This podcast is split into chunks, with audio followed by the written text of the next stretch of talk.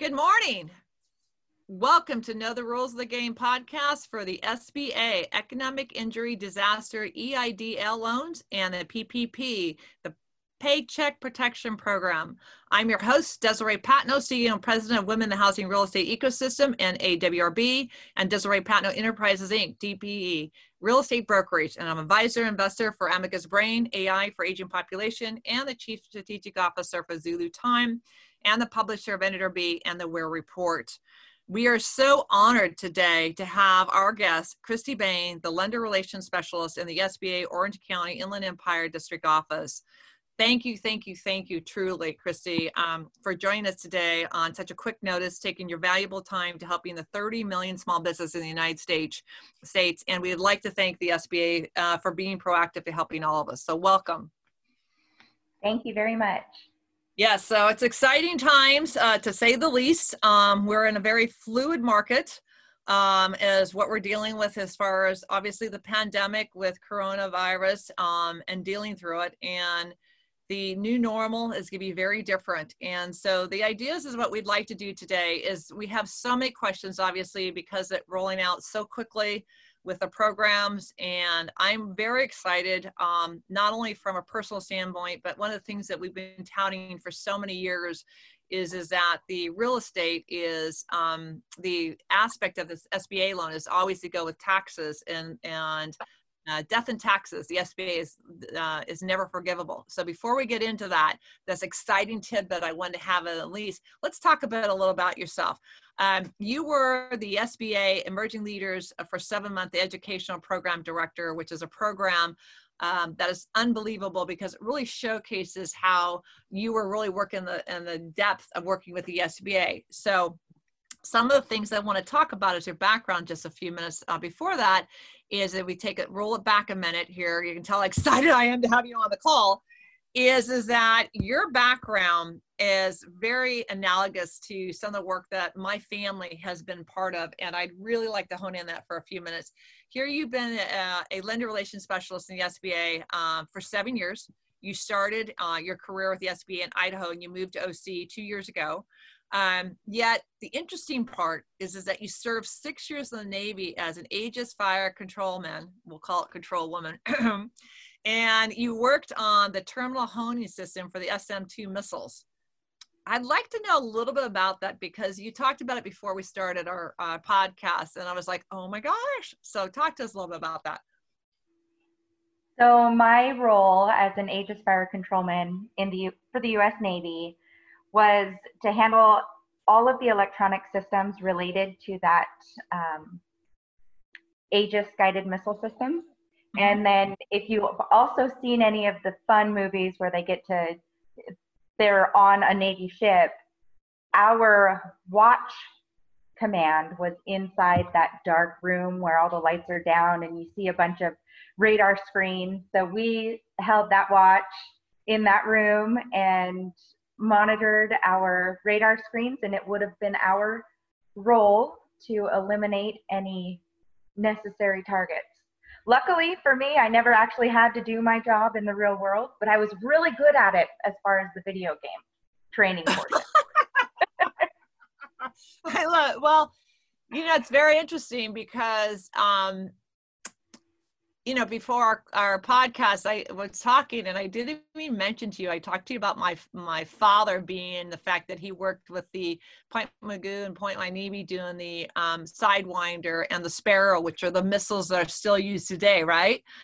Yeah, um, yeah. And which have been involved obviously very heavily. But I forgot to mention the fact that my husband was one of three programmers that actually worked on the OSC coding that worked for all the how if a missile went into space how it went into the trajectory of going through all the different stratospheres and how it came and uh, the fallout from the um, if he blew, excuse me if it blew up. So here you are the one that's in the ship that's going to push the button and he's the one that's going to impact how it would fall out and hit the earth right?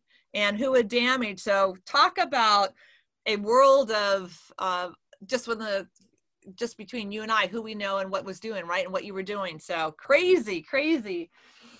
Um, and here we are dealing with something that's so incredible um, and impacting our lives. We literally have put a button to where we stopped everything. So if you think about that button you could have pushed because you were commanded to be in that spot, yet thankfully you didn't have to push it. We've now been put into a situation where we stopped that button and said, we're going to stop the world. We're going to sit here and go, what next? And I wanted to really amplify that to the topics about what we're going to cover about the SBA economic injury disaster and the paycheck protection program on how we're going to help the entrepreneur, the small business owner. Um, obviously, we've been so heavily involved as a resource partner for the SBA on, you know, dealing with as, as a partner with the um, the national platform to as a, a resource partner to help the entrepreneurship. But here we are dealing with something to keep all of us employed in some capacity. Um, so I'd really like to dig right into this because we have so many questions and obviously because it rolled out so quickly, um, there are so many unanswered questions. There's it's a fluid uh, conversation that are being updated, um, if not daily, hourly. Um, but also um, something we talked about that's so powerful is how the questions coming in, they're able to give updates and clarifications to replace uh, the current um, information out there. So it's very, very important that we deal with that. So I'd like to uh, cover rule number one, and that is eligibility. SBA is listening to the feedback and find clarity where necessary. An example of this is the recent clarification on the SBA faith-based business eligibility. So talk to us a little about that. So as of last week, there was specific verbiage requiring nonprofit organizations, especially faith-based nonprofits, to provide a secular service in order to be eligible. And that has been reclarified over the weekend by our wonderful administrator, Jovita Carranza, and it has come back out and they are not requiring these faith-based organizations to provide sec- so secular social services any longer. So they will be eligible whether or not those services are provided. So to our listeners who doesn't know what that means, what does that what what is a secular social services? So an example of a faith-based organization that might provide secular social services would be your community church that also has a for-profit childcare portion that anyone in the community can enroll their children into, a, a profit-making arm that is available to anyone whether or not they are a part of that faith-based organization. Got it. Got it. So one of the things that if we go into a deep dive here on the eligibility, um, I really want to focus on how, where on the website, you know, the encyclopedia was our guiding book when back in the 60s to just to have one was you know a, a treasure of treasures our holy bible to be able to know what something meant where to look how to look for it. So one of the things that um, uh, the sba has done incredible um, is revamped the website to make it easier to navigate to understand because it is a behemoth of information out there and to quantify it and make it easily accessible and to know where to go. So one of the things i want to do on this podcast is really focus on where to look and to get that information because there's i don't believe a single person at the sba who knows all the answers because again they're being fluid and changing interpretation what that means because one of the things that if we could take a step back those in the real estate community really understand that when you are let's say you're getting a loan the fha is not the one who gives you a loan they're the one who insure the loan on the residential side. You have to get the bank, then the FHA underwrites it. The SBA is the same way. In this program, the SBA is not giving you a loan, they're insuring the loan on behalf of the banks who are issuing the business loans, which is what these are, um, through the programs for the economic insur- injury disaster and the PPP, or the three Ps, as you like to call it. Um, so, how is it that um, we can where do we need to go and what would be the very first place that you look up versus then just going to sba.gov what would be the name of the website and the actual um, uh, finger we're going to call it within the sba gov of where to look? Let's start with a very basic my first recommendation to get the most up-to-date information is to go to sba.gov backslash disaster. And that's going to take you to, to a website or a web page that explains all of the available disaster resources we have available. And right now, if you go to any page at SBA.gov, it doesn't matter which portion of the website you're in, the very top of that page is going to have a yellow bar that says coronavirus relief options and additional resources. Click here. And if you click on that box, it's going to take you to all of the available resources that we have listed for you. And as you mentioned, a lot of some of this information is fluid because we have released the interim final rule, but we're also taking feedback from the communities and from the small businesses as far as what is working and what is not working, which is how we end up with clarifications such as the faith-based business. We also had a reclarification on agricultural business eligibility. And so they have opened that up to be to allow more agricultural focused businesses to find to be eligible since the USDA programs are not uh, deployed at this time. So it just staying up to date on our website. But I also want to recommend that anyone listening can follow our office on Twitter. Our Twitter handle is at SBA underscore OCIE. I'll say that phonetically. So it's at Sierra Bravo Alpha underscore Oscar Charlie India Echo. And if you follow us on Twitter, we are constantly putting out any update that comes from the White House. And our, offer, our office is hosting daily webinars via Zoom at 11 a.m. Pacific time and 4 p.m. Pacific time. And we are giving live Q&A sessions. I'm, ho I'm hosting most of the Q&A and any new information that we get, we put out directly to the public there.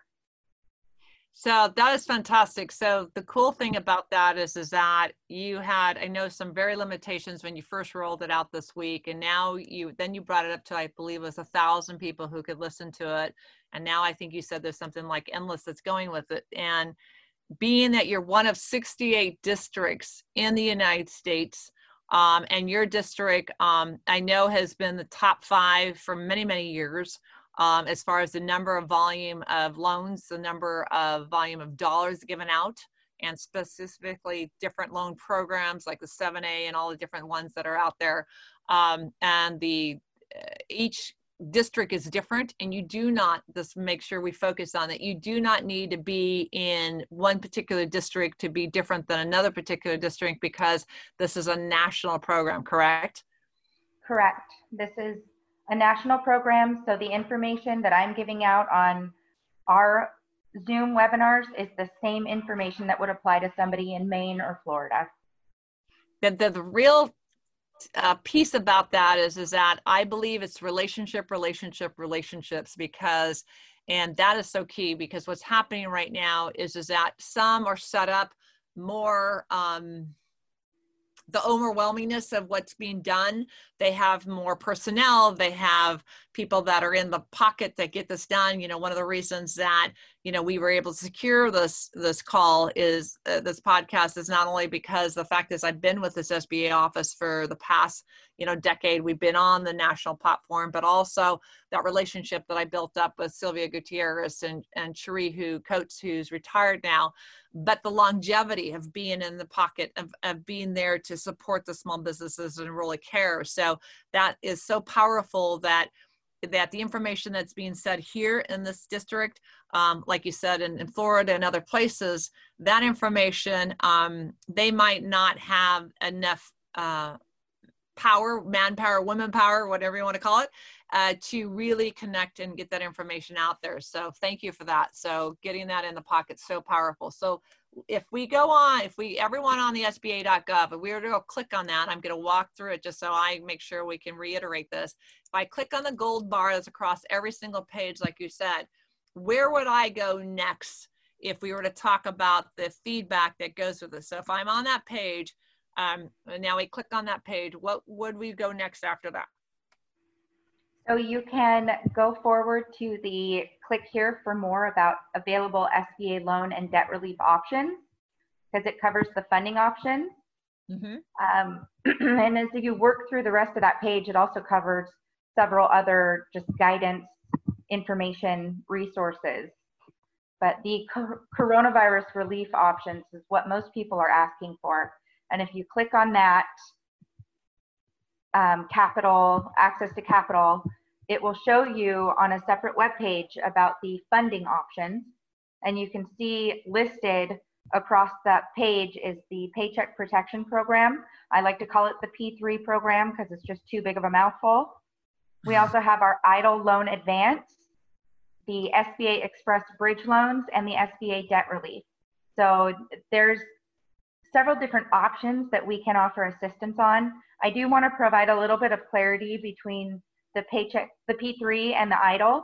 So the economic injury disaster loan, also known as the EIDL, uh, which includes the EIDL advance, which is up to $10,000 that can be made available within a few days and is immediately forgiven. That program is a direct funding program from the US government. The only direct funding program we have is our disaster loan programs, and EIDL falls underneath that. So when you get an EIDL loan, it is directly from the US government, and that's why you can go through our loan portal to apply for it. With the Paycheck Protection Program, it is an expansion of our traditional SBA 7A loan program.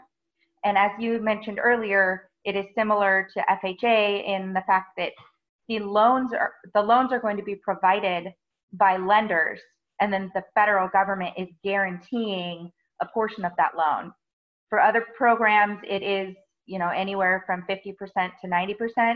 For this paycheck protection program, the P3 program, the federal government is guaranteeing 100% of those funds for that bank.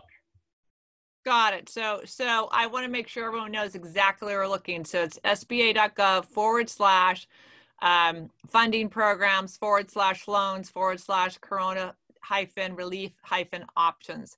You should see the funding options that show this beautiful uh, um, icon of dollars, a writing pad for the 10K advance, the express um, with three, like a timer, and then a bird hanging in money with a cloud. Um, and when she talks about idle, she's talking about EIDL. Um, so you don't think of idle the reverse. So it's actually the same letters, which is a fun play on it. So IDLE is the idle word versus this is EIDL. Uh, so I think it's pretty funny if you think about it. Um, so very cool. So um, here we go. If we were to click on, so what we just heard is that the 10K advancement is direct funds from the SBA that they're going to give you uh, versus on the PP, the triple P, the paycheck has to come directly from a bank to go with it because we've heard a lot of pushback um, from the SBA, I mean, excuse me, from the um, uh, the small business uh, community and individuals, the, individ- the independent contractors that go down the list that have said that, hey, we're only taking our own, you know, for example, like um, some of the banks um, that we've heard on the news that said that they're only taking the um, clients that are with them that have a current outstanding loan with them because it makes sense that they want to make sure that their loans being paid first so they're going to take care of the people who applied for this program to get them in first so they get paid first. I mean that's business economics. We understand that.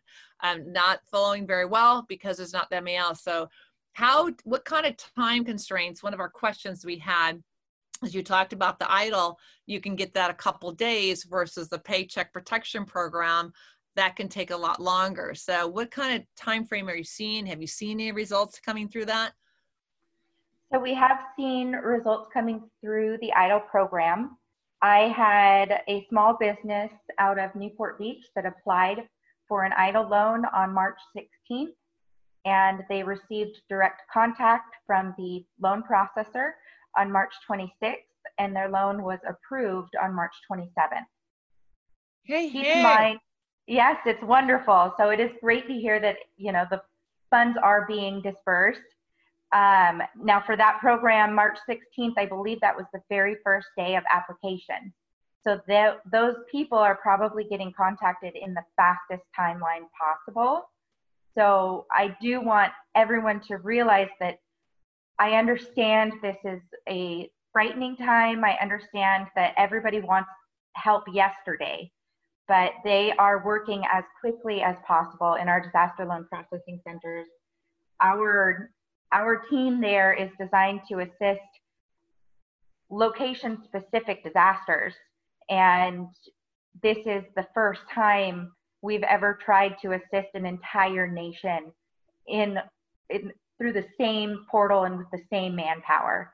So we are trying to bring on new people. We're doing everything we can at SBA to help get these funds into the hands of these small business owners who desperately need them. And we are just asking for a little bit of patience as far as contact. So with the economic injury disaster loan under normal operating uh, standards, we would expect for you to get your approval within two to three weeks. So if you're not being contacted within a few days, that is okay. You're not, you haven't lost your spot in line. The economic injury disaster loan has been updated. So when they originally applied in at the on March 16th, there was a separate application process there. And it just couldn't handle the number of people coming onto the platform. So we did partner with some excellent private agencies, private entities that have allowed us to really update our processing system. And that's when we were able to roll out our new online application portal on Monday. That portal also includes the advance option, which is the up to 10 million, or excuse me, up to $10,000 advance that could provide a very readily available funds within a few days. That is the goal is to be able to get you that advance as quickly as possible. And then your economic injury disaster loan, which could be up to $2 million, that the rest of that application will continue being processed under regular standards and uh, in the regular amount of time, which we're still hoping to see two to three weeks for people to get their approvals there. So, if we take a step back here, so to clarify for our listeners, the economic injury disaster loan is a quick way of saying, "Mom, I need some money. Um, give loan me the ten thousand dollars," and then from there, is is that it goes so then you in the same time you're applying for the the triple P's and if they process it that that economic injury disaster loan which is not forgivable will be funded into will be part of the um, PPP if I'm correct and that when they say that they're going to forgive two full months is there a cap limit of how much they're going to forgive for that for, uh, full two months and does that apply to the uh, does that incorporate the $10,000 quote advance that's going to be applicable to it? So the pay, the P3 program does have the forgiveness written into the loan. I, I really want to make sure that people understand that the EIDL program and the P3 program are two separate programs that you can apply for individually. So the EIDL loan comes with the EIDL advance, which can be up to $10,000 immediately but the full application for that loan can be up to $2 million with a pay, uh, repayment term of 15 or 30 years. It has its own interest rate of 3.75 for all for profit companies. For nonprofits, that's going to be set at 2.75. And the, work, the use of those proceeds can be used for payroll costs. It can cover salaries and sick leave. It can also be used for rent or mortgage payments any material costs or pre-existing debt costs. It is its own loan at up to $2 million and applications for that program can be, can be submitted for much longer than the P3 program. So applications for the EIDL loan for that up to $2 million will be accepted until December 31st of 2020. This loan is designed to sustain your business through this time of disaster and when you're filling out that application, the we get a lot of questions about, oh, you know, they didn't ask me for a specific amount that I wanted. What the borrowers need to do, need to understand is all of the financial supporting documents that are being asked from them in that application, such as their schedule of liabilities or their historical business financial statements. That's all being used for these loan officers to identify how much working capital this business is going to need to sustain itself for six months. And that, once SBA comes up with that number, the loan officer is going to contact you. You'll have the ability to discuss your actual business practices with them and make sure that you're going to receive the amount that you need to sustain your business for the next six months. In the event that you did not get enough from that economic injury disaster loan, you can go back within two years of your approval date and request more inform- more funds with that up to $2 million limit. So it is its own loan program. Now, I think where people are getting confused between the EIDL loan and the P3 loan is that you can take the funds from that economic injury disaster loan if you applied for that loan, got approved, and received funds to cover your payroll costs.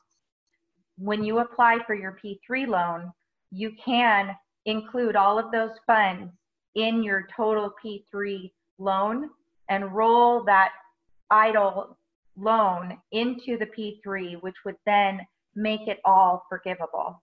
And the only amount that you wouldn't include in that idle rollover would be the amount of the advance that you received, that up to $10,000 advance, because it has already been forgiven. Okay. so I'm just like visualizing all this. Okay, so let's go back to square one. That is, if we were to say, you talked about a very valuable piece. The six month money that's going to be allocated, you have to give supporting documentation. We're all about helping you help the checks checklist of what I need prior to talking to my banking relationship or apply because right now relationships is everything but at the same time how do i how do i make sure that my loans can be the easiest for them to process? Because i have everything i need to say here's my story. Here's my cookbook. What do i need? So if i'm on the website right now and we're clicking the EIDL loan and you talk about all the supporting documentation where do I go to get all the supporting documentation so I can have a, that checklist that's going to tell me everything I need from my P&L to my cost for ABC? So when you enter the application portal, there's going to be a window that tells you that says this is what the regular documents that you would need to provide. They have completely streamlined this process. And I want to stress that to business owners because it is way easier as of last week to apply for this loan than it was two weeks ago. And you can do this by yourself. You don't need to hire somebody to fill this out for you. It is actually a very easy process. You're going to need to be able to document your payroll your payroll costs and be able to show your historical expenses. So keep your P&Ls with you um, your tax returns, you can have that with you. It's actually very easy to enter all of this information in. And then if you need to provide any supporting documentation, there are ways that you can do that with the loan officer after they contact you. The, the requirements for the loan, I, I do want to hit on that real quick if that's okay. Please. Um, there's been a lot of confusion about personal guarantees. For this economic injury disaster loan, you're only going to have a personal guarantee if the loan is greater than $200,000. If you're working with the economic injury disaster loan, the EIDL program, you will only be required to have collateral if you're getting a loan at more than $25,000. And I really want to stress this point is SBA, we will use collateral if it is available, but if you do not have collateral, it is not an automatic um, eligibility issue. You would still be eligible. They just want to see your willingness to apply that collateral if it is available. And then the repayment on the EIDL loan is different than the P3 loan. So that EIDL loan is going to be, once it's approved, you are automatically receiving a payment deferment for 11 months with that first payment due at 12 months. During that time, you will accrue you will accrue interest on your loan, but you will not be required to make an, make a payment until 12 months. There's also no fees applied to this loan except a single $100 UCC lien filing and processing fee that's applied, it's added to the amount of the loan, and that's only if you have collateral and are getting a loan at more than $25,000. Incredible. And unfortunately, we had a, a break for about 10 seconds when the internet became unstable. Uh, for those of you who use Zoom all day long and are chatting, uh, Zoom and every other carrier for the internet is being heavily affected because uh, home uh, shelter in place and everyone doing e-distance learning and everything else. So um, crazy time. So thank you all for that, Christy. So just want to let everyone know there was a pause there for a few seconds. Um, so I want to go back to incredible information um, the if you go to the bottom of the page right before the blue bar where it says get help after disaster strikes right before that you'll see a very small it says a sentence to apply for a covid-19 economic injury disaster loan and loan advance click here that is where you want to go and you can see and pull it up that the economic injury disaster loan application is basically choose one eligibility identification verification and it goes from point A to point B and is a very robust um, application uh, simplicity form of making it as easy as possible to go through it. Like you said, um, this is fantastic. This is like uh, stuff that we're used to and uh, applying things, uh, anything that's been online. Um, love it. This is this is incredible information. So let's re uh, let's um, retrace our steps here. We have 25,000. There's no personal collateral. You said that even if um, you go over 25,000 and you don't have personal collateral, still apply because that might be that it is not a deal uh, breaker. Um, if you go over 200,000 K, yes, they will uh, look for a personal guarantee. But the idea is, is that I always say, if you don't ask, you'll never know always ask and apply. The worst that could happen is they say no. And that's one thing that I've always known and learned about the SBA is that if someone says no, you go back directly to SBA and you ask why. How can we do it? Because it might be one bank that doesn't understand, or one circumstance, especially as something so fluid as this, that it might be a special case where they need to apply or need to approve. Uh, so please do not um, feel that um, just because you apply once that and they got denied, that it does not mean that it's a forever uh, uh, uh, unapproved uh, loan.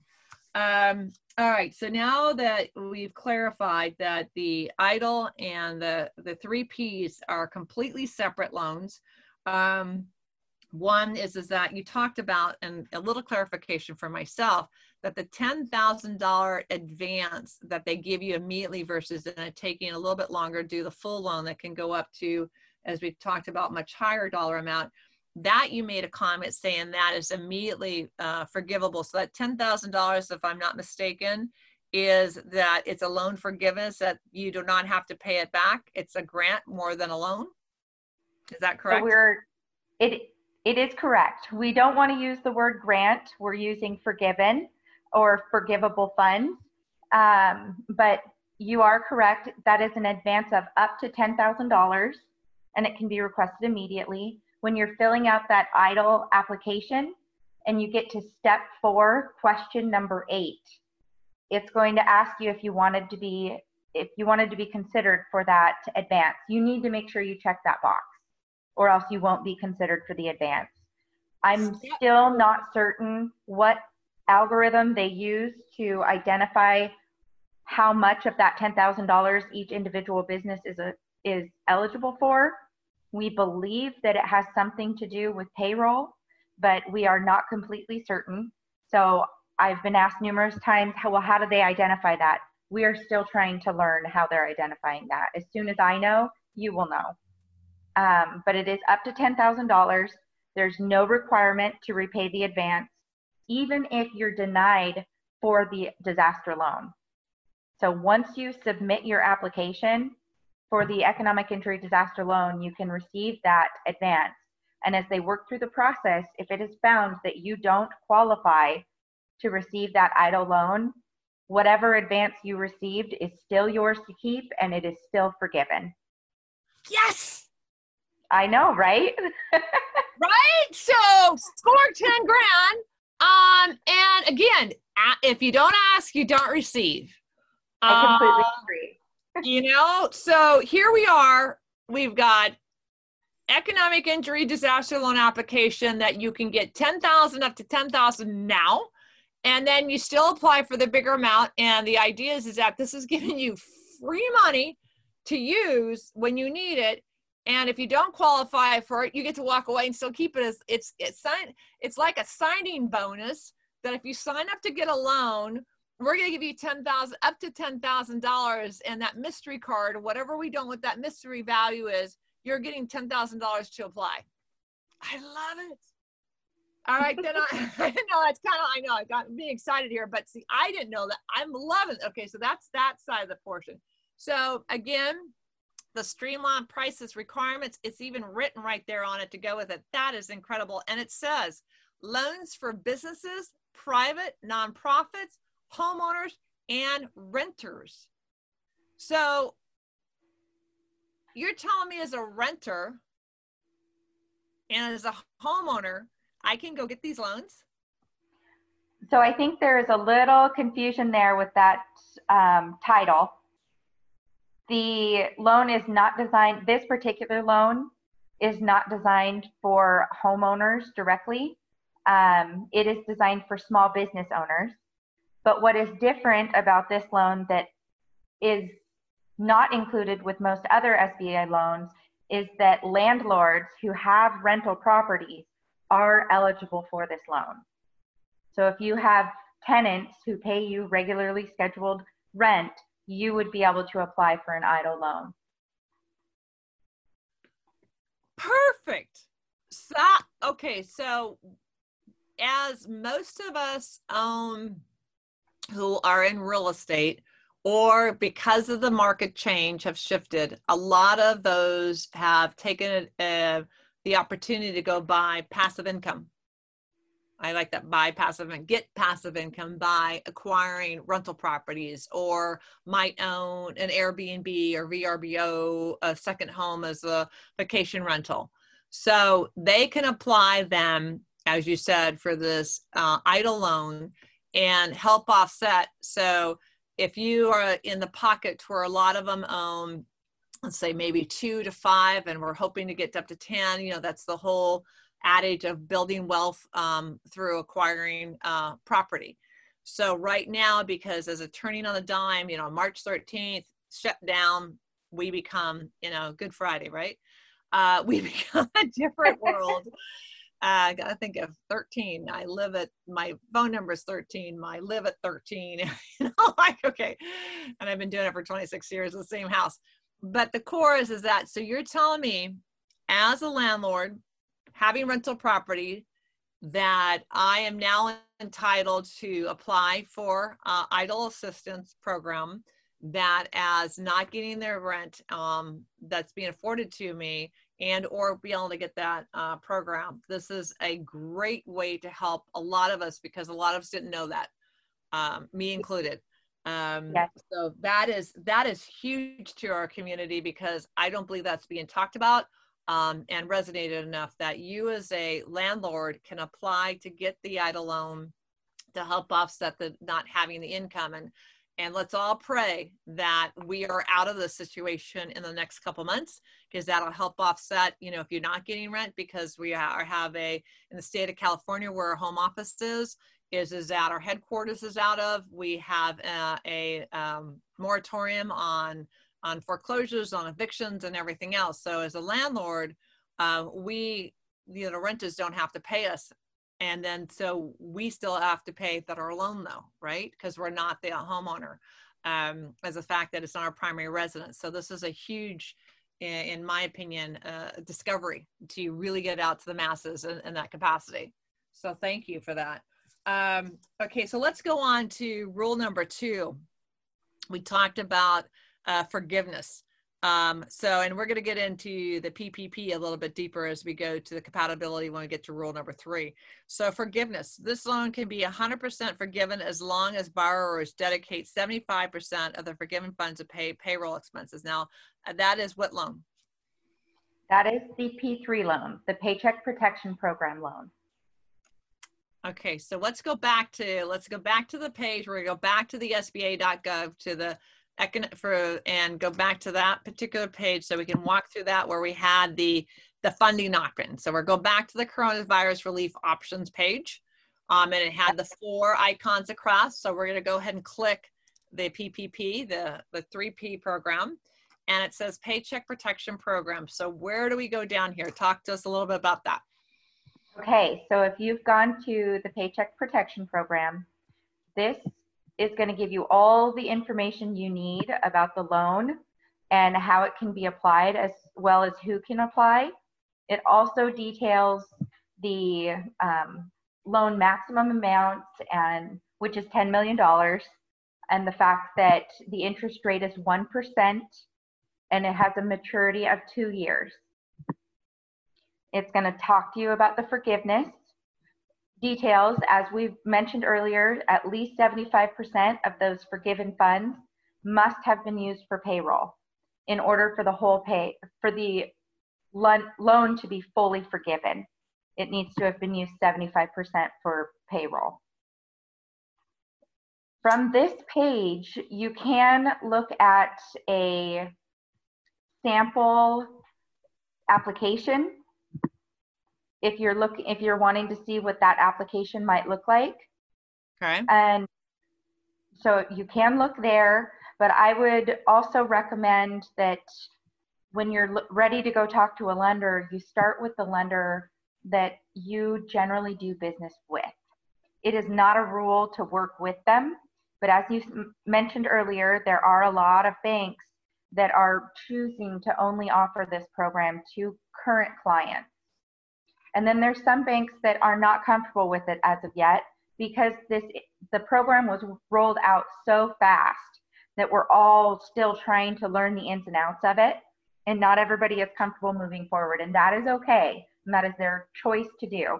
But in the same breath there's also a lot of institutions that are accepting applications from clients that have not had a relationship with them before. So i encourage you to keep reaching out to banks in your local area. We are trying to identify lenders so that you can have a better idea of who is open to non client applications. But as a federal agency, we can't recommend any one bank over another. So we're trying to figure out this information so we can provide it to you in a fashion that doesn't violate our ability to provide not unbiased information. Does that make sense? Yes. Oh, absolutely. I mean, okay. you're you're bound by the rules of not being favoritism. I totally understand it. At this point, it's kind of like though making sure who's actually going to be providing the service in the sense that you know i'm thinking and in, in, in one of my uh, responses to you is you've taken valuable feedback you're not telling you're you're not saying who you're saying who's open for business. Um, and i think that would be one of the things that i'd like to have an update that you have the authority from the from Jovita to say uh, from the administrator um, who has been in the seat before um, phenomenal lady um, had the pleasure to meet her uh, numerous times. And she is um, i believe that if you could get clarity to say that you can give a list of who's actually accepting applications on the SBA on these two programs. And then from there, who's actually uh, accepting applications based on the fact that they're open to new clients, I think would really, really be beneficial without steering anyone, you know, because of conflict of interest, but it's just saying who's actually providing the program. Um, like you said, because business, the banks or entities do not have to that normally would do um, you know business loans are not accepting any of these two programs because there is a huge oversight. You know a lot of the banks are scaling back. They're laying off um, you know tens of thousands of employees. Um, on top of that you know they're trying to shift their um, responsibilities and make sure that their accountability because here we are in the first weeks of April and they're responsible for those who are on the servicing side to make sure that they pay their investors because they're responsible for collecting the debt. And then you're asking hey on the back end give a business loan to protect the side. So they're having to readjust their schedule. So i get it like you said it's understandable to go with that. Um, so that being said um, that's my takeaway back to uh, upper management. I completely um, understand mean, as we get updates from banks, we're trying to put lists together, but until we have enough on our list, we can't provide it out um, without showing favoritism. So we're doing everything we can there. I have been all over LinkedIn, letting people, letting bankers know, just saying, if you're accepting non client applications, please make the world know it. and so hopefully there will be some response there because I don't think anybody foresaw how many banks weren't going to be participating or the level of current client only institutions we would have. And so that has been an unexpected challenge, and we are working through it as efficiently and as fastly as possible. You know what? That's what. So, everyone listening to this podcast, please go out and post on your LinkedIn more than Facebook, I think, but either or, because you know LinkedIn is usually your business avenue. But go out there and ask who is providing SBA P- the the three Ps or EIDL loans, and if so, this is your way to get it through your network. I think that is incredible uh, simple but so powerful ask is that please put it out there that you're actually providing this. Um, and this is be a great relationship build that will remember you were there for me when um, I needed you most. And so my accounts will go to you because I think one of the things that I know as a business owner, and my husband is a business owner and dealing with this, and we got to get to our questions in a moment here, is is that having the relationships with the banking institutions, but most importantly with that individual who's going to be there in a time of need but with all the fee structures all the changes you know what they're doing how they're protecting you are they making sure that your your money is still being viable and they're not um, you know taking advantage of of in, in case someone attaches your funds that they shouldn't have? Are they being you know they are doing that day to day for you at the same time? Are they going to be there for when we have something like this? And so this is a great way to weed out um, and look for those clients that are going to be there for you to transfer over your funds into their accounts and make them look good, right? Um, I completely agree. I think this is an incredible time for banks to build relationships with companies um, and companies to identify lenders that are going to be there for them, whether business is great or we're facing a pandemic and everything's shut down. So it's finding, making those business relationships that are going to be reliable no matter what's going on. And this is a great time to identify those lenders that will be there for you. Yeah, and that could not have been better used as a social media platform to say, I need to get this loan. I have this business. I've been in long business this many years. Who's doing these loans? Because I want to make sure that I was looking, um, me personally, I was looking to make a change. I'm with a big bank and I'm not pleased with the situation. And for so long, I've wanted to change my accounts, you know, liquefied a lot of my assets to go into another account. And I don't know where to go because I'm not pleased and each one has its pros and cons. So this would be a time for to step up and get it done because where I physically have my money right now, they're not actually doing these type of loans. So who, you know, be a great catch, right? Yeah, it would okay. Be. Yeah, so that's very what a oh yes, we're all over it. Yes, I'm excited here. All right, so if you made a comment that I I can't find, you said under the coronavirus, the the uh, three Ps, there is a sample um, application. Where is that? Okay, I am so if you scroll down the page yes. under loan details and forgiveness. Got it. In the very last paragraph, there is a P3 borrower application form. And you can download a copy of that form, and that will allow you to prepare your application. Uh, please keep in mind that a lot of banks have put this information onto their own website because SBA has authorized the use of e-signatures, which is excellent during this time. So a lot of these applications are being done completely online. So even if you print this off and fill it out, it will allow you to have all the information that you're going to need before you log into the bank the bank's account and start the application but you won't be using this exact form you'll be filling out the information onto the bank's website got it. Yeah but the fact is is that one of the hardest things to do is is that you know there's been you know pushback from a filing paperwork. You get in the middle of it. You're you know when we went through the uh, the financial crisis back in 2008 you know you you submitted all your paperwork to get a, a loan forbearance or to get a short sale approved or get a loan mod or any other things that going on.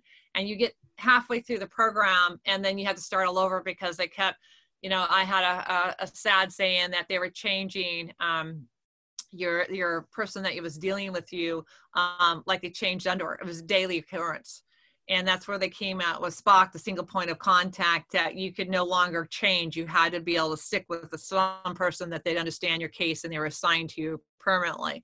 And so this is one of the things that I feel that's so powerful is that by having this the paperwork there, you don't want to get frustrated that you're halfway through the system and you forgot a form, you have to go get this detail and you don't know what it is, and then you go back and either it saves it or forgets it, you have to start all over. So by having an application form to me as a sample um, fantastic. So thank you for that. I was thinking looking at as a sample case, not as a sample form was my misunderstanding. So okay. Um, no, you know they have SBA has done an amazing job with this whole program as far as streamlining the process. And I think one of the biggest surprises for people when they go in to apply for these loans is it couldn't have been that easy. And they they're expecting these other forms. They want to see our 1919s, you know, other forms that with a traditional 7A they would be required to provide. And mm-hmm. yet. Now with this loan program, they've streamlined it so much to be able to provide assistance as quickly as possible. You can really complete these applications within 20 minutes. And it's it's an incredible asset to the small business community when it comes time to requesting this assistance to not have to jump through 20 different hoops to be able to get your help absolutely this is like i said the top of the podcast this is one of the best if not best um let me rephrase that. As far as i've been long with the sba for the last 11 12 years um working as a, a partner to have the clarity and the speed of what they're doing and also to have it streamlined like you said um, and try to figure it out um, and the ease of the, the website's uh, uh, appearance to get it done kudos kudos uh, and one of the things i just noticed at the bottom right um, for everyone on the podcast um, the feedback at the very bottom if you click on it um, it says thank you for taking the survey it actually will ask you what you like, what you didn't like, how to manage my current business, what are the things that are what what did you do for it? And please give us feedback. So everyone on this podcast, if you don't like something that's on this SBA website or some clarity or something that can help you, they're taking live uh, comment right there, the commentary right there. So that is absolutely fantastic. Um, okay, so I want to reinforce that if you don't mind. Um, that is how we've gotten this new clarification for the faith faith-based businesses and also the clarification on the agricultural businesses. It's because real business owners are seeing a, a gap in the assistance or an area that's not clear enough and they are giving that feedback back to SBA and so we can actually provide clarification or adjust with what is said in that interim final rule. So please, if you if you do have comments or ways to make it better, we are taking that information seriously and applying it immediately. Keyword seriously and immediately. that is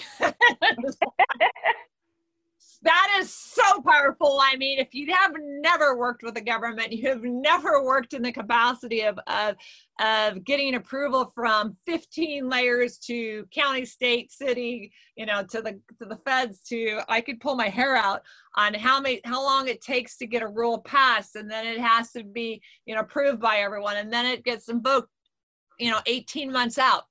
We're talking like boom, like this is this is this is this is mind blowing in my opinion of how fast that you're working and the capacity to be a resource and to be able to put this together and the you guys were thin to begin with and to amplify the SBA was this known entity on the side and and one of the things that I like to really amplify is that when we were called four or five years ago to be an assistant to getting more the NWC called us up and said Kagan you be an assistant to us in the the natural disasters. I'm like, what do you mean? And assistance. Um, well, we have the natural disaster loans, you know, that you can get $40,000 to a renter and $200,000 to a homeowner and $2 million to a business owner.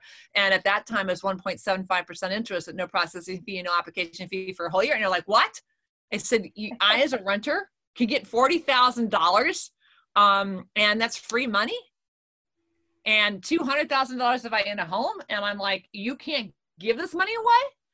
um, because it's endless. And you know, so we got on the bandwagon and started talking about this is exactly what this is.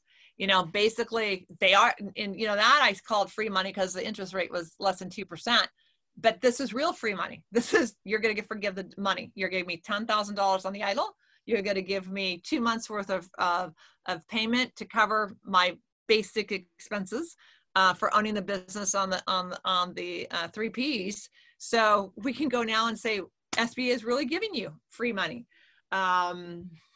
Essentially, with that P3 program, so that loan can be up to $10 million.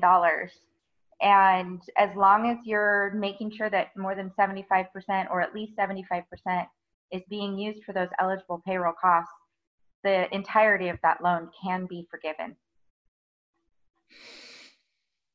Wow. No wonder. Okay, so $10 million is now free. it can be. But it, the point of it is to support our small businesses and allow them to either maintain their their staff or bring them back if they've had to lay them off already. So it's really designed to keep our businesses running and keep the paychecks flowing for these employees who have been affected by the coronavirus disaster. If you think about this, we've heard both sides of the fence being in the community. The half fence saying, Why would I borrow money when I close my doors? I can't afford everything that's going on. You hear everyone being laid off left and right. Um, you know, the overwhelming system, they counted the 6.6 million that they recorded, uh, reported for last uh, week. Um, they said that we had people that uh, took um, you know had to call 30 times sat on the phone for eight hours in certain states to actually get online and find out that they got lost and they couldn't even apply to be uh, to take their uh, application for unemployment benefits so when we hear 6.6 million that could be as high as 10 million or even higher because of all the people who didn't even get to register to apply for unemployment. So this this so that's the negative saying well why would i want to keep my doors open if everyone's unemployed? On the flip side is is that this is an opportunity for all of us to keep the engine going. If we're all home uh, sheltered or sheltered in place then the idea or stay in place. Um, the idea is is that it's allowing you to continue to operate your business and they're paying your expenses obviously there's quantifications to go here to keep your doors open so we are still working and being sheltered in place at when the when the we are able to go out and go back to going out and visiting people and, and and doing our normal work of business to some capacity that we can slowly ramp it back up but we're having someone help us give us us that money to keep our doors open even though our physical doors aren't open but our business of, of e distance is open right Um, and that's how we have to look at it. And not everyone's going to jump on this bandwagon, but those who do jump on this bandwagon are going to have the opportunity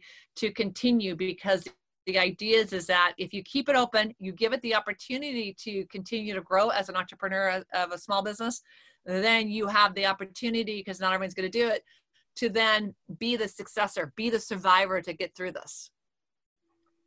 I completely agree. And I think during this time, I can understand a business owner's concern about, you know, why would I take on an extra debt? But really, if you're following the rules, which are clearly laid out, then they don't, there's not a lot of confusion as to what qualifies as payroll when you look in that interim final rule, which you can get a link, you can go to a link there on the website that we're looking at under loan information. There's a link to the interim final rule, which you can look at. Um, it clearly documents what payroll costs are included. And part of that is the insurance premiums and what kind of culture are you really building for your company and for your employees and look, consider the loyalty that you're going to build with your business family if you take these extra efforts to get that extra support and maintain your employees on your payroll with this P3 program, keeping their insurance active during this time when a lot of people if they don't have work and they've just lost their job, they're losing their insurance as well at a time when we're suffering in a, a pandemic reactions. So take that extra step and help your business, help your business, build your own business culture as something that's supportive and there to help each other out in the best of times at business and in the worst of times. This is an opportunity to do that. And as long as you follow the rules as far as 75% or more of those funds being dedicated to payroll, you would be eligible to not only build that rapport with your employees, but also have a forgivable loan of up to $10 million. That's incredible. That's it's invested in the people. People don't realize that 60% of all or more of all the businesses that are employed today are small businesses, and that's what's keeping the doors on. The economic growth of the last decade, two decades, has been come the small businesses, and now they're doing everything they can to keep the small businesses open. So by taking that extra time uh, to filing, um, uh, I know questions been out. We'll we'll run out of the 349 billion dollars because they already burned through 6 billion in the first three hours it was open. I personally believe that um, you know they're already talking about if they do run out, they'll allocate more um, because of you know they're already talking about going back and looking at another stimulus package. Does that mean it's going to happen? No, but does that mean that those who are going to get their their focus point to put it together to apply for it. I know i am. I know that everyone that i know i'm going to uh, push as hard as i can to really analyze what do you have to lose. In my opinion nothing other than the time to apply. The worst that can happen is you say no. Um, and i apply for it to make sure that it is going to be follow the rule book and then you're going to get a, a, another leech, uh, you know, uh, um, uh, line to actually help you continue to keep your doors open and and and go forth. And if it doesn't work, then if they forgive the money, then you're not out anything. You know, you, that that mental endurance of keeping your your reason why you have a small business open is so powerful. So if I were to close out this rule number two and go on rule number three, where would I, I want to make sure for my own clarity and for all our, our, listeners on this podcast, where do I physically click? You said, what is the guiding and what payroll qualifies? What kind of, you know, how that broken down on the, on the website? Uh, I see contact loan information, who can apply loan details and forgiveness. Is that where I click on? Go to the loan information. It's that first block of okay. content and then in the second to the last paragraph, it says the interim final rule for applicable affiliation rules. Interim final rule. I say under lender forms and guidance, I said announce, announcing the paycheck is posted on the publication of Federal Register. Um, interim. Oh, so you're okay. on and the loan okay. information under the top. Under loan Yes. information? Okay, got it. So click on that link for interim final rule, and it will give you a PDF that you can open. And I can tell you, if you go to page 10 of that PDF, you're going to get an explanation of what qualifies as payroll. Page 10.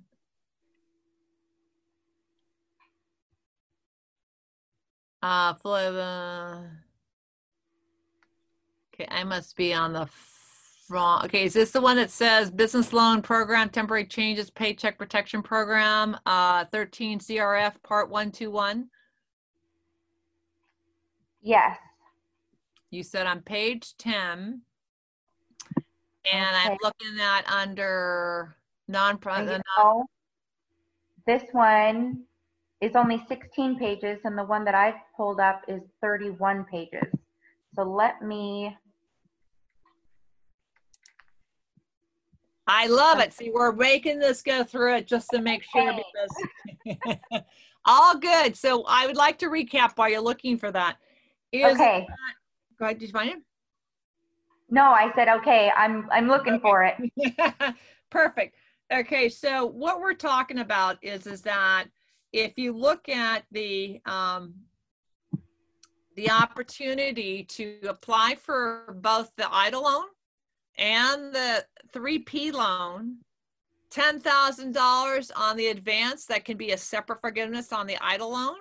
And then on the PP and the 3P loan can go up to $10 million depending on it. So the key, the key component here is 75% of the money you're asking for has to be for loans. So if you think about it from that perspective, is is that so if you have let's say a hundred thousand dollar budget per month or even a ten thousand dollar budget per month let's do ten thousand dollars on a per budget month per month of what you have uh, for your your loan that's 75 percent so hundred ten thousand dollars of that so you could have what are we talking about that's twelve thousand five hundred dollars per month in expenses where that ten thousand dollars is considered that 75 percent of it right so with that being said, you've now applied yourself to making sure or close those numbers are, are close enough. But the Yeah. idea is that you're having um, your payroll covered, and then we talk about insurance. We talk about um, your your lease agreement that you have with your landlord regarding your commercial space. You talk about your utilities. You have you know your internet service, your phone service, um, a- several of those other services. So you got 25 percent of auxiliary services that go with that. And then 75% goes with the payroll. So there you go. If you trim the extra um, costs that are outside of that, you've given yourself a two month uh, leash, uh, that extra um, line to go with this. And then on top of that, as you said, it can continue on. So go for it. Yeah. Okay, so I found the right one, Okay. the full document. On the same page that we were at, if you scroll all the way to the bottom under lender forms and guidance. Okay. That first paragraph, it says the interim final rule. Okay, so what we're going to do back to, we're at the SBA.gov fund programs forward slash loans forward slash corona relief options forward slash paycheck protection program, the three Ps at the very bottom. It says lender forms and guidance. The very first line under that paragraph says the interim final rule. It's blue. Highlight, click on it. Uh, it says download PDF, click on it. And we have 31 pages. Oh my Yeah. gosh. Okay. That's what you want to see is the 31 pages, you know you have the whole thing. And the beauty of this interim final rule is it's really going to explain how to do your payroll calculations as well. When I go over um, P3 on our Zoom webinars, I generally talk about those calculations just to help people because the methodology is pretty simple, but if you haven't seen it before, it can be intimidating. So you can see here on page eight, it tells you step one for that calculation is identify the aggregate payroll costs from the last 12 months for employees whose principal place of residence is in the United States. Step two, you're going to subtract any compensation paid to an employee in excess of the annual salary of $100,000. I get a lot of questions on this. So if you have an employee who makes $120,000 a year, their salary up to $100,000 can be included. It is just the salary over 100,000 dollars that needs to be left off. Got it. And then in so that's the same for independent contractors and sole proprietors. Step three, calculate your average monthly payroll cost. So take the number from step two and divide it by 12. This is going to give you how much you need for payroll per month. Step four, you're going to multiply that amount from step three, your monthly payroll cost that you found in step three, by 2.5%, by 2.5, I'm sorry. and then in step five, you're going to add any amount from an EIDL loan that you received between from January 31st to April 3rd.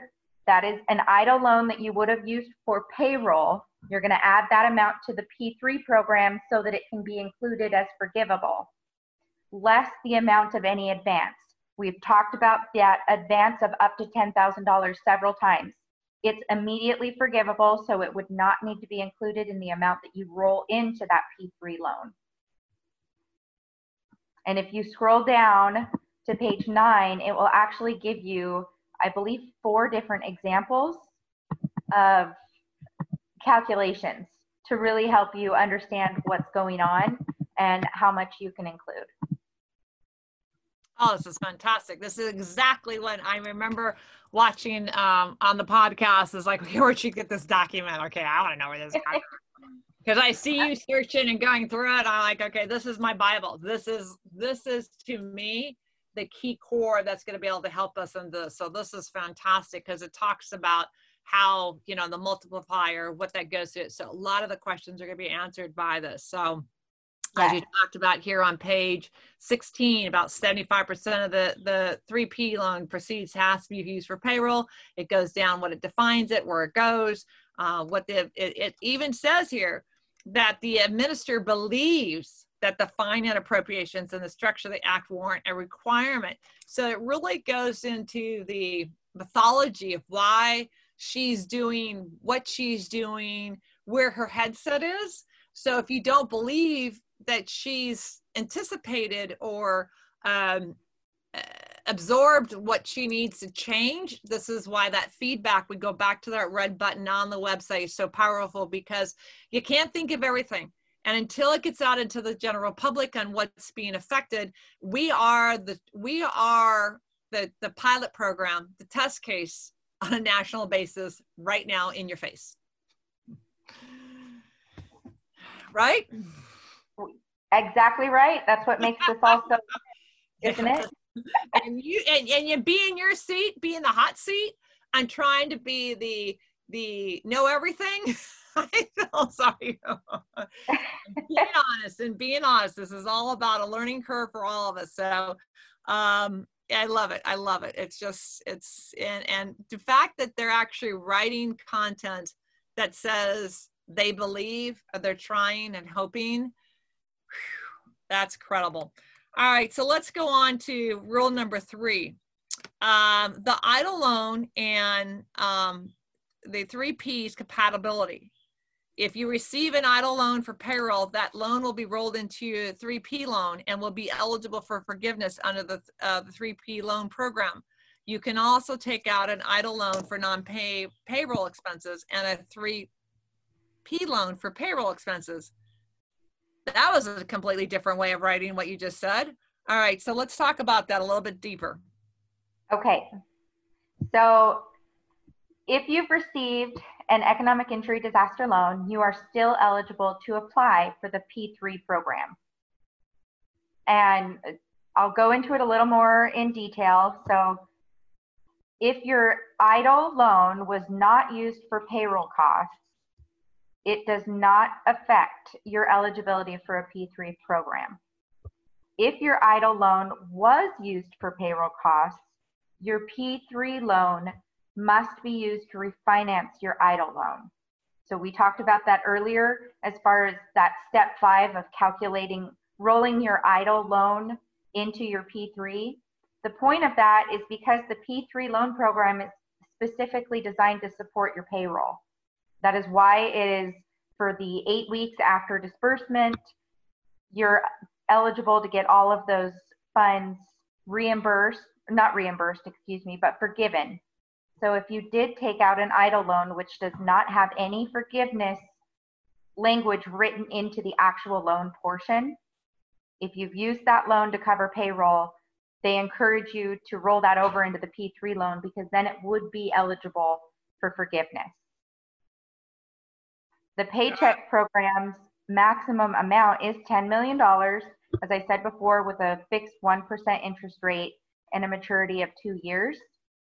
And, you know, it makes sense that you would roll those funds into the P3 considering the economic injury disaster loan, which would be better suited for your longer term fixed debts because it's providing up to $2 million with long term low interest for up to 30 years.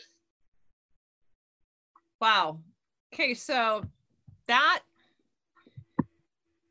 they're doing your SBA is doing everything they can to take an existing program, amplifying it by the 3P loan, and working together and conjoined to give you the best of both worlds and making sure that they're they're simultaneously being helpful in both sides and continuing not and, and making sure that you get the benefit of the new loan to, to complement the existing loan that you had. And i think that the way we could really analyze i mean to to um, think of this is that when the natural disaster loans came out many decades ago and dealt with fema a lot of people realize did not realize that you could get a fema loan and a natural disaster loan simultaneously. One FEMA was to stop the, the damage from happening. It was not to fix the damage, but to stop the bleeding. And the second loan, the natural disaster loan, which is the SBA, is the minister, uh, minister of it, and that's why I'm talking about that. They administrate the loan. Is is that the natural disaster loan was to actually repair and replace and help you be in existence like the renter was for a car or, or uh, for a phone or anything a renter could get what was damaged by the natural disaster. Um, and a homeowner could actually fix their home and, and besides getting a car and everything else. So here we are here we are at the same place. One we're talking about the EIDL loan getting money directly from the sba and the other one is talking about having to use a bank to get the money that's insured by the sba Yes, ma'am. So, and they and to make them work together, as you said, to give borrowers the best chance at getting the funds that they need in the most efficient manner. Tall, tall order. Um, unbelievable. It's not been easy. yeah. And not without its hiccups. Yeah, yeah. And and the coolest thing about this is that we have come a long way from where we started 30 years ago, 10 years ago, five years ago, a year ago to the last week. Um, and thankfully, really embracing technology, um, having the uh, existing private parties really stepping up to help the government agencies and entities to really amplify this quicker and faster instead of going through the normal channels. So that has been unbelievably great. So let's go through some of our questions. We have a truckload, but and um, I really want to hit some of these questions out there that are going to be helpful. And I know you're not going to know the answer to some of these because um, we discussed prior to. But the thing is, is that they're they're rolling it out. I mean, you got an update on the faith-based program um, just yesterday, and they're working seven days a week. They're working through this whole platform uh, to get this through done. So, um, and I wouldn't be surprised if you're going to get multiple updates uh, a day, just like we are getting updates every hour on the hour on various different things. Um, and hence the overload in this. And that's why I'm taking the time to really amplify this podcast to making sure that we, I am clear, so everyone on the call is clear by double tracking and getting it done. So with that being said, um, we have several forms. So the Paycheck Protection Program borrow application form. That's on there. You can print it out. It's only four pages long, of which um, two, one page you fill out, and the second one you sign and you initial. Um, so that's your your three P's. So you can see that sample that's already there. Um, then you have um, the Paycheck Protection Program lender application form. It goes through. Um, you want to talk about that a little bit more? Yeah, we can definitely talk about that form. Um, do you have any specific questions on it? Or um, this is the lender information application structure. I'm just looking at it. So what we got, this is identifying information about the lender, the applicant. So this is just a form that we can fill out for the Financial Privacy Act to make sure that the lender certifies. So this has to do actually with the lender um, to go through it. No, I just, I'm just looking at there's so many different forms online. And okay. I'm really glad that we went over the interim rule because I did print out the 16 page one before I got on the podcast versus on the 31 page. So that could be trash. Okay, we're good. All right, so some of the questions. Um, so I, I think we can, def- okay, so one of the questions that came in was people that applied early before they had all the details, should they reapply? So if you applied early before the EIDL advance was made available and you would like to be eligible for that, then yes, you need to reapply through the new platform the new um, application portal and make sure that you select the step four box eight to verify that you want to be included with that EIDL advance. That will not make you lose your place in line. So wherever your previous application was in line for being reviewed, this new application will simply be added and included to that information. Excellent. What is the realistic turn time, turnaround time? At this time for the economic injury disaster loan, we're still hearing two to three weeks. Um, and I think that that's still very fair. As far as the P3 program, that loan has been des designed to be approved sometimes within the same day. I know that we saw many approved loans as of Friday, which was the first day it was rolled out, and they should be able to disperse funds within a few days. Fantastic. Okay, what about least what about least employees? So we've had a lot of questions on that. Nothing in the specific guidance surrounding the P3 program addresses the employees or least employees. But I do want to turn people's attention to 13 CFR, the Code of Federal Regulations. It's part 121 and 121.106. And so this is what SBA is normally going to look at for our general requirement. And it does, in this section, it says Section A of 121.106 of 13 CFR, in determining a concern's number of employees, SBA counts all individuals employed on a full-time, part-time, or other basis. This includes employees obtained from a temporary employee agency, professional employee organization, or leasing concern. SBA will consider the totality of the circumstances, including criteria used by the IRS for federal income tax purposes in determining whether individuals are employees of a concern. Volunteers, i.e. individuals who receive no compensation, including no in-kind compensation for work performed, are not considered employees. So I know that we've had that question numerous times. I can't give you a direct answer on the P3, but in citing the Code of Federal Regulations, it would imply that they could be included. I go back to the question, I go back to the stance, if you don't ask, you can't find out, and they might change the rules. So ask now and apply.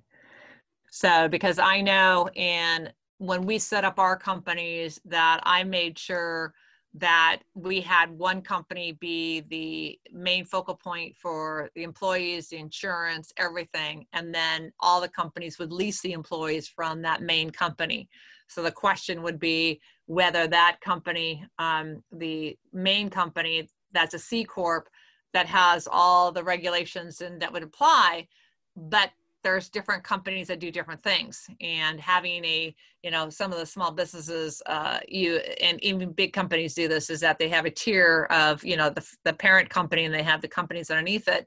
But to save money and to share ex- and to uh, spread the expenses um, that they would allocate one company would do a certain thing that would uh, offset and insure and, and uh, minimize the exposure um, especially you know being home based in california where everyone is is uh, happy. Not everyone but the it's it has a higher number obviously. Um all right cool. So thank you for that. So let's apply to go with that. A uh, couple other questions that are uh, so a franchise. We have some of our listeners that um, that are franchise whether it's going to be just in real estate where some are big um, companies that have been around for decades um, have each one are independently owned and operated. How does where do we go to find out about franchises? So we've been told that to qualify for this program, you still need to be an approved franchise on SBA's list of approved franchises, which you can find on the website. Um, and we also received guidance last week that considering the no more than 500 employee rule, unless you're in a specific NAICS code that would allow you to have more than 500 employees. If you're having a concern with that, um, they sent out guidance last week saying that perhaps you had seven different locations. Well, right. you could apply for each one of those seven locations especially if the employee count is over 500 collectively, but each individual location would be a, would be eligible for its own loan. So I think there's thank you. So I think there's a couple different ways of classifying a franchise. You have as franchises to where they each are independently owned and operated. But as a franchisee, you have the responsibility to pay a certain fee structure, let's say to uh, the parent company or to I'm not gonna say parent company, but beholden to a company that you're part of. Um, but you yourself are responsible for the entire uh, facility. Um, so your comment saying that if you owned, if I'm an independent franchise company and I have 10 offices, but all the money that I make out of those 10 offices, I have to pay a certain percentage to another company, but I independently own those 10 offices.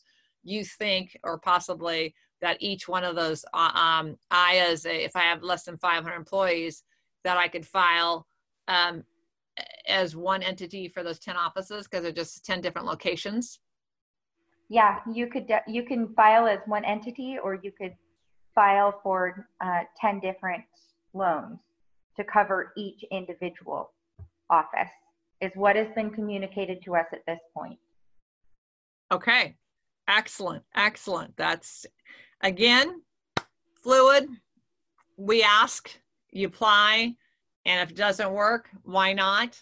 So they can make some determination of why, because the whole end game here is to keep as many people employed in their current state where they were.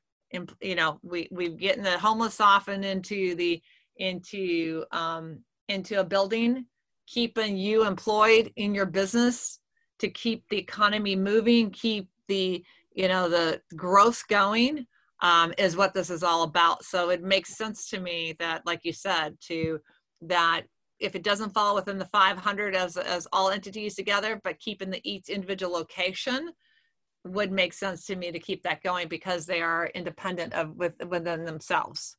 So okay, cool.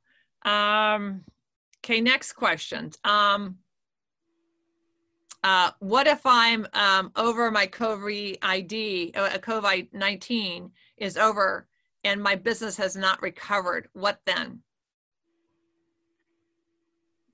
As far as the economic injury disaster loan, If your business is still struggling and the, you know, everything is back to normal, but you're still struggling to get back to normal operations prior to the disaster, for that economic injury disaster loan, you are eligible to request more assistance up to that $2 million threshold for up to two years after your initial approval of the initial loan.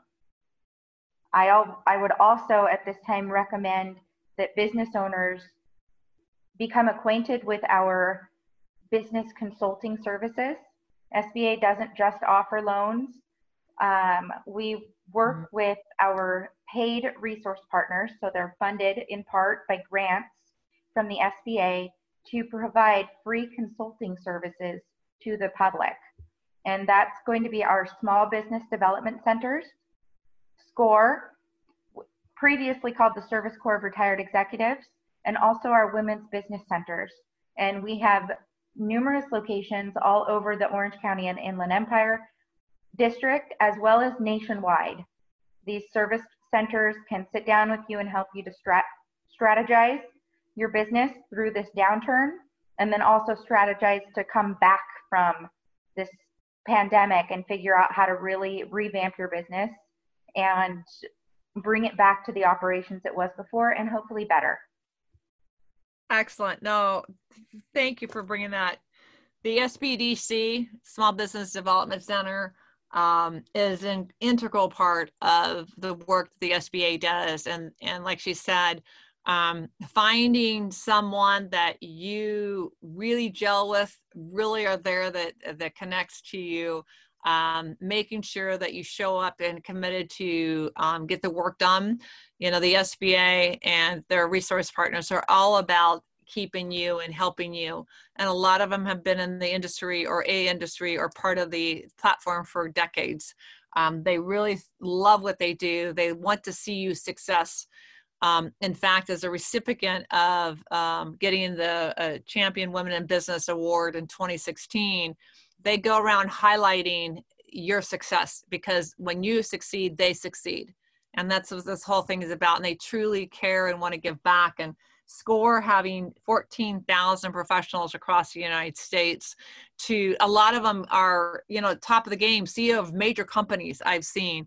I had when Procter & Gamble and some others what taught me in my uh, university when I was in a, a, um, a junior college. Um, they were there um, to help. I'm like, you're who? Um, and that's what these um, SCORE people are coming in to help from all different aspects. Usually, a lot of them are retired um, and here to give back their wisdom and expertise at free. I mean, that's the crazy part about it is, is free. And then the women business centers. Um, last I count, I think there was 130 across the nation um, that are out there to help. Um, and these are situated, like you said, all through the nation. And uh, they're supporting the SBA staff especially now more than ever on going with you. So thank you for that resource. Um, we didn't touch a lot about the independent contractors.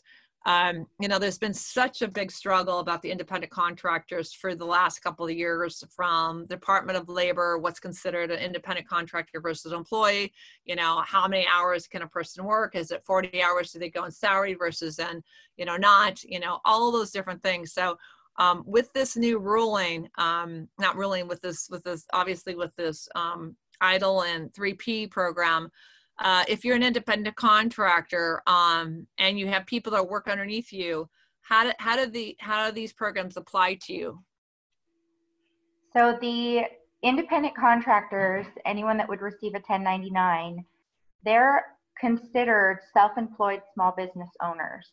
So they cannot be included on the payroll calculation for a large company that contracts with them, but they can submit their own application and they would include their own payroll in that application for their loan through the PPP program, the P3 program.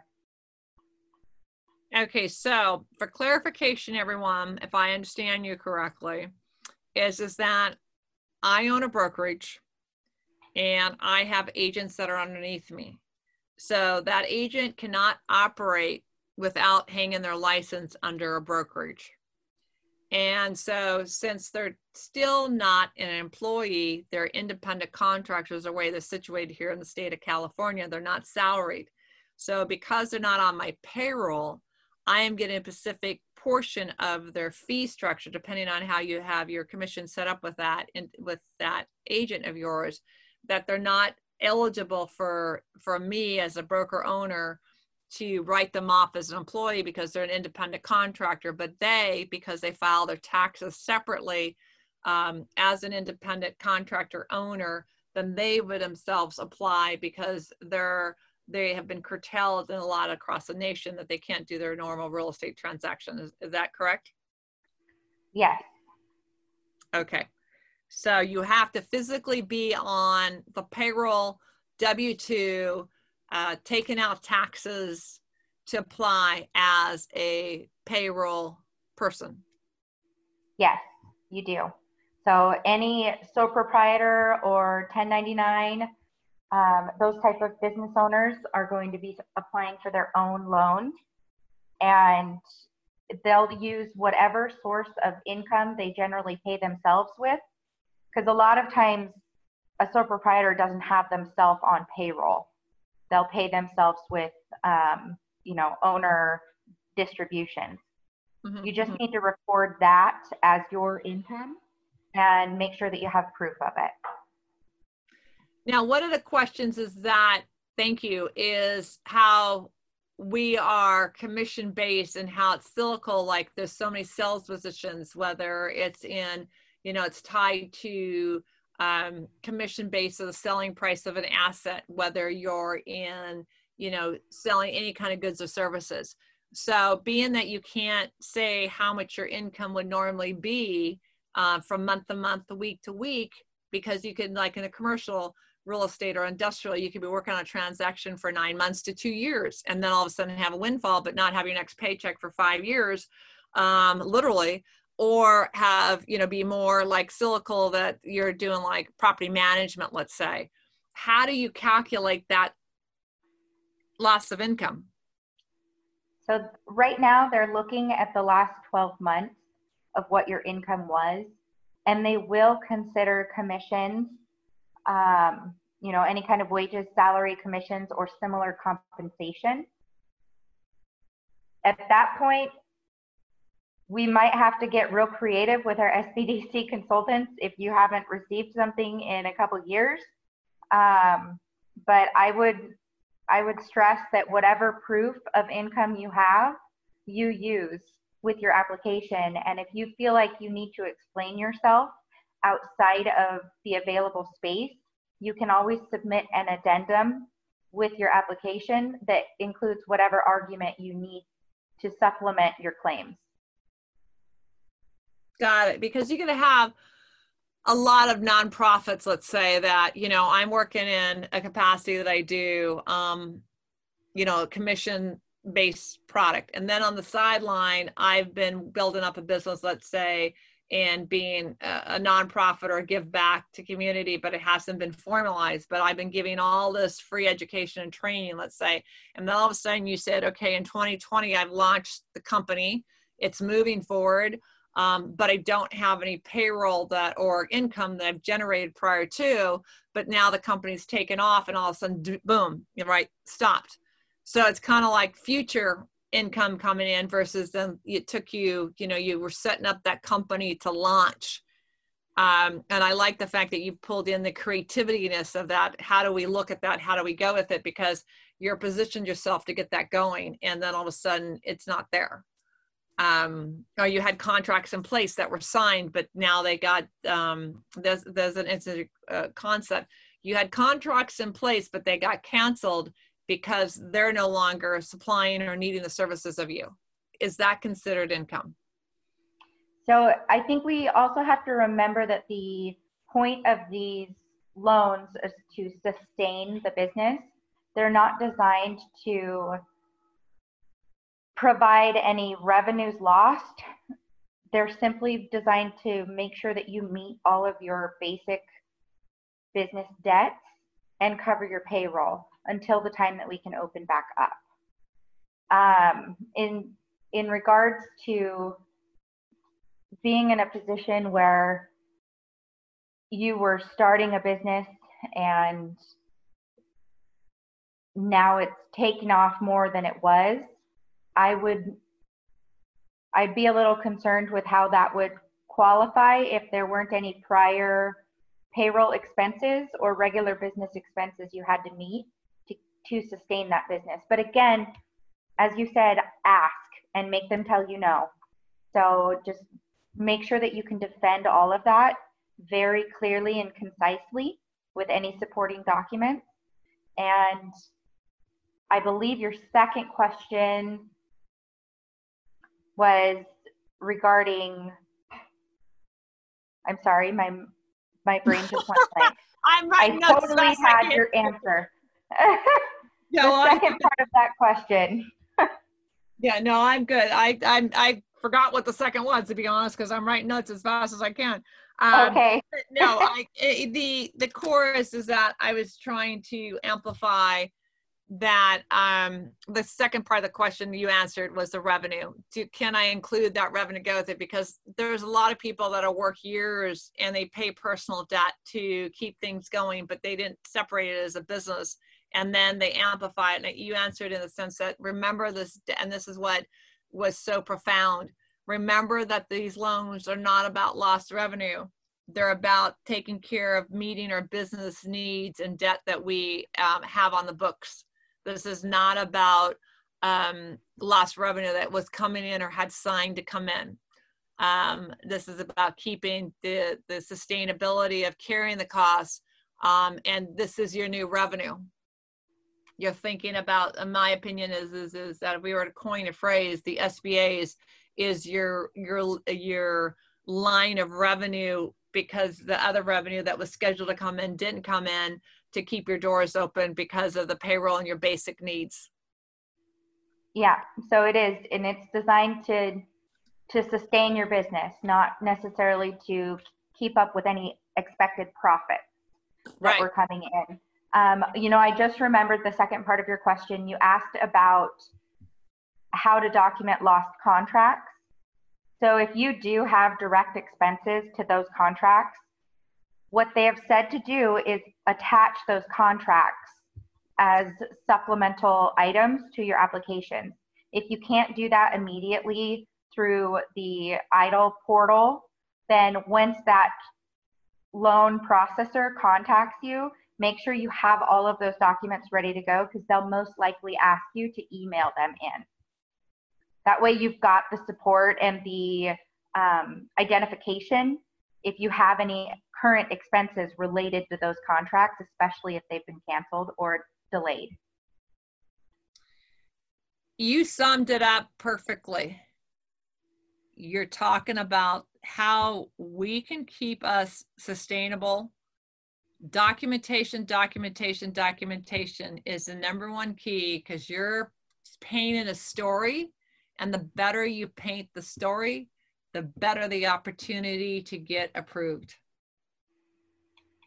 Absolutely.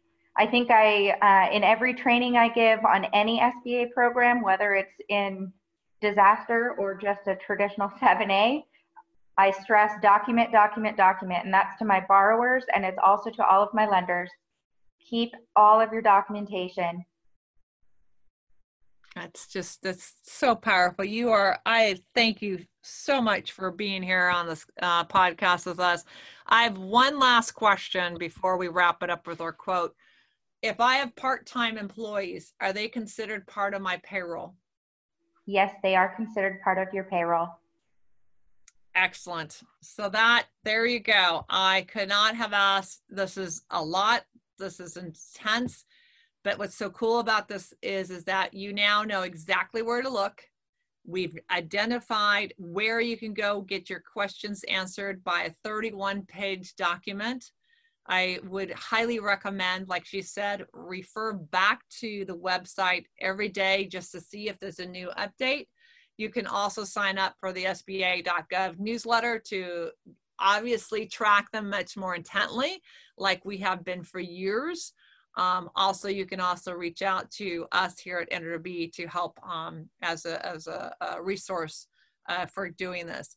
Um, but I'd like to, um, before we sum it up real quickly, I'd like to give a quote. Uh, your quote, I think, is absolutely fantastic that we got on the line. I'm not afraid of storms for what I'm learning how to sail my ship by Louisa May Alcott. Tell me a little about where you got this quote and why. You know, I found that quote probably five years ago, and I was just at a difficult point in, I think, identifying where exactly I wanted to go with my life.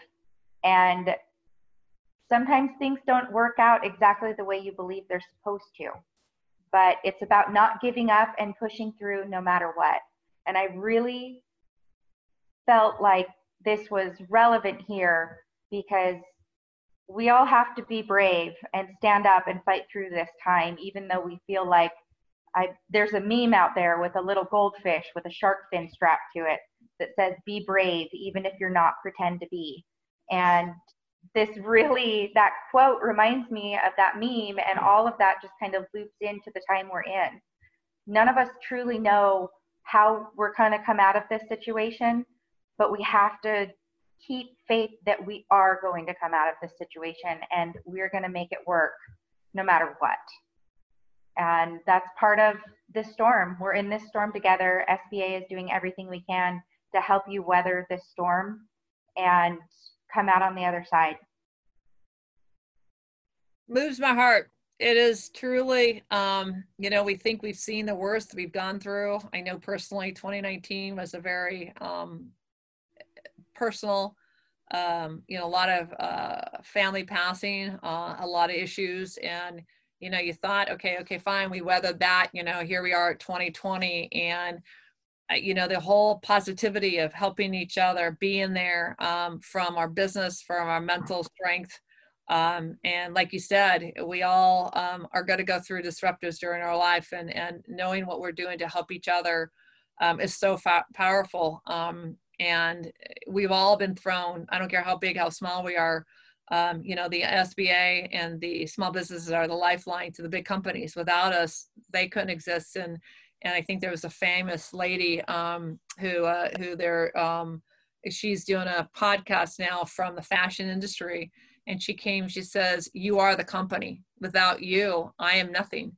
Um, and she was really, you know, uh, talking about her staff and how powerful it is to have such an incredible uh, support uh, cast and and I believe that SBA is that support cast that you are the access to capital and you're been there through thick and thin. It's just a matter of, of knowing uh, how to implement it and to be able to exercise it. And now that you are in the forefront of saying, we're here for the money, please use us. And we're doing everything we can to make it to where it's painless for you as much as we can. Um, so that being said, um, I am so, so thankful. So if we could go over real quickly, rule one, eligibility. SBA is listening to the feedback and providing clarity where necessary. Rule two, forgiveness. The loan can be 100% forgiven as long as long borrowers dedicate 75% of the forgiven funds to pay payroll expenses. And then rule three, the EIDL loan and the 3P compatibility. Um, if you make sure you get if you receive an EIDL loan for payroll, that loan will be rolled into your 3P loan and will be eligible for forgiveness under the 3P loan program. You can also take out an EIDL loan for non-payroll expenses and a, a 3P loan for payroll expenses. Um, that being said, as you can see, we took a very deep dive into the uh, programs that they have, where to go and get those signed up. So, and anything closing, um, uh, Kristy, is there anything else you'd like to add? I just want to remind everybody that SBA is doing everything we can to support our small businesses. You guys are the backbone of our economy, and we are doing everything we can. As I said, we're trying to bring you as much support as possible. And if you want to stay up to date on new announcements, please follow our office at SBA underscore OCIE on Twitter. Excellent. Is there any way that they can get a hold of you directly, not to add more workload to you? yeah, no problem If you want to get a hold of me directly, you can reach out to me on LinkedIn under Kristy Bain, or you can email me at kristy.bain at sba.gov. Excellent. So Kristy is spelled K R I S T Y dot Bain, B A I N, at SBA.gov. Excellent, excellent. So I am your host, Desiree Patno. Um, you can get a hold of us and follow us at NAWRB. Again, that's NAWRB.com. I am more than happy to field questions and help. And this is what this is all about the way we can leverage and help each other and our resources. Because the more we know about you, the more we can help you. And the more we know about these different programs, is what this is all about. So we can share together for the better quality of life, which is the motto um, of what we're doing. Again, the motto that was good after all this, right? Uh, quality life, the entrepreneurship, and the equality is really what this is all about to make this help. So thank you, thank you from the bottom of my heart, Kristy. And uh, we'll keep in touch and we'll keep this updated and we'll get this out there. So again, have an incredible day and thank you all for joining us on Know the Rules of the Game.